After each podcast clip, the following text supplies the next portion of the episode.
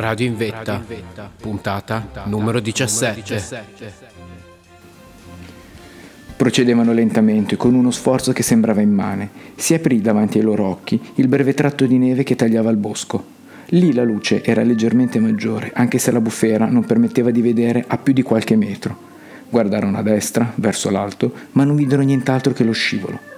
Il sentiero iniziava a essere scolpito. Bruno era l'ultimo, avendo più difficoltà a camminare, procedeva sulle orme della neve già battuta. Approfittò dei pochi secondi di attesa per riposare e riprendere fiato. Appoggiò tutto il peso sul bastone, tenne lo sguardo teso sullo zaino del compagno che stava attraversando la neve finché non lo perse nel buio. Attese ancora una manciata di secondi, poi partì. La via era molto difficile. Non solo la neve, ghiacciata sotto e molle sopra, rendeva ogni passo difficile, ma anche i detriti, i rami, tutto ciò che la slavina aveva trascinato impedivano i movimenti, incastrandosi sulle caviglie, rendendo l'appoggio precario. Ogni passo poteva essere fatale. Voltandosi a sinistra si provava un senso di vertigine. Sicuramente la corsa della neve era arrivata fin giù, fino a valle, fino al fiume. Bruno si fermò. Quanto erano lontani dal fiume? Forse era possibile scendere e trovare un riparo là sotto. Se il fiume non era tanto lontano, nemmeno le abitazioni lo erano. Ci pensò qualche attimo, poi abbandonò l'idea. In quelle condizioni non avrebbero mai sostenuto una discesa. L'idea era stata stupida, pensò, fosse dettata dalla paura o dalla speranza. Riprese i suoi passi ormai solo, poiché aveva perso di vista gli altri due. Del loro passaggio erano rimaste soltanto le ombre. Le sensazioni erano confuse nella sua mente, come se stesse vivendo un incubo, uno scricchiolio, una leggera tensione che avvertì sotto un piede, senza apparente ragione, buttò il bastone e si tuffò verso l'alto, a monte rispetto al suo percorso. Un gesto apparentemente folle, ma che gli salvò la vita. Vide scivolare, senza alcun freno, una vasta lastra bianca, proprio quella su cui stava camminando. Il sentiero tracciato aveva spostato le forze e gli equilibri che tenevano compatta la neve. Come un piatto su una pista di pattinaggio, la superficie si spostò integra, iniziando la sua corsa. Sotto i suoi piedi, Bruno vide scatenarsi l'inferno. Tutto ciò che non era spazzato via dalla prima onda ora era lungo la corsa. Ebbe un attimo di terrore.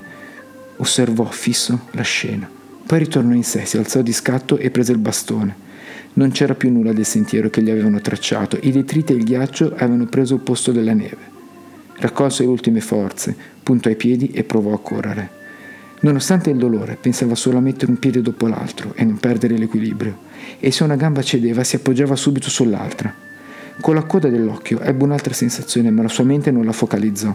Il buio divenne meno intenso, vide l'ombra degli alberi, mancavano pochi metri, pochi metri soltanto. Ancora un passo e vide gli altri due uomini.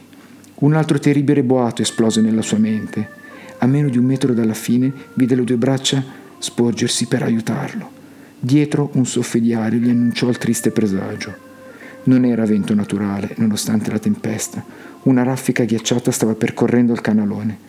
Si tuffò afferrando le loro mani e sentì nuovamente un vortice corrergli lungo i piedi. Bruno rimase steso, attaccato alle loro prese, distrutto. Per un pelo non ci rimanevi sotto, iniziò Paolo alzandosi. Se non ti avessimo tenuto o non avessi impiegato solo qualche secondo in più, buff, saresti arrivato a valle in un attimo, dissero e poi si alzarono. Provarono a togliersi la neve dai vestiti, si voltarono e per l'ultima volta fissarono il baratro. Un silenzio inquietante regnava adesso attorno, solo il vento aveva il coraggio di romperlo. Ripresero gli zaini e proseguirono verso il rifugio. Radio in vetta, puntata numero 17.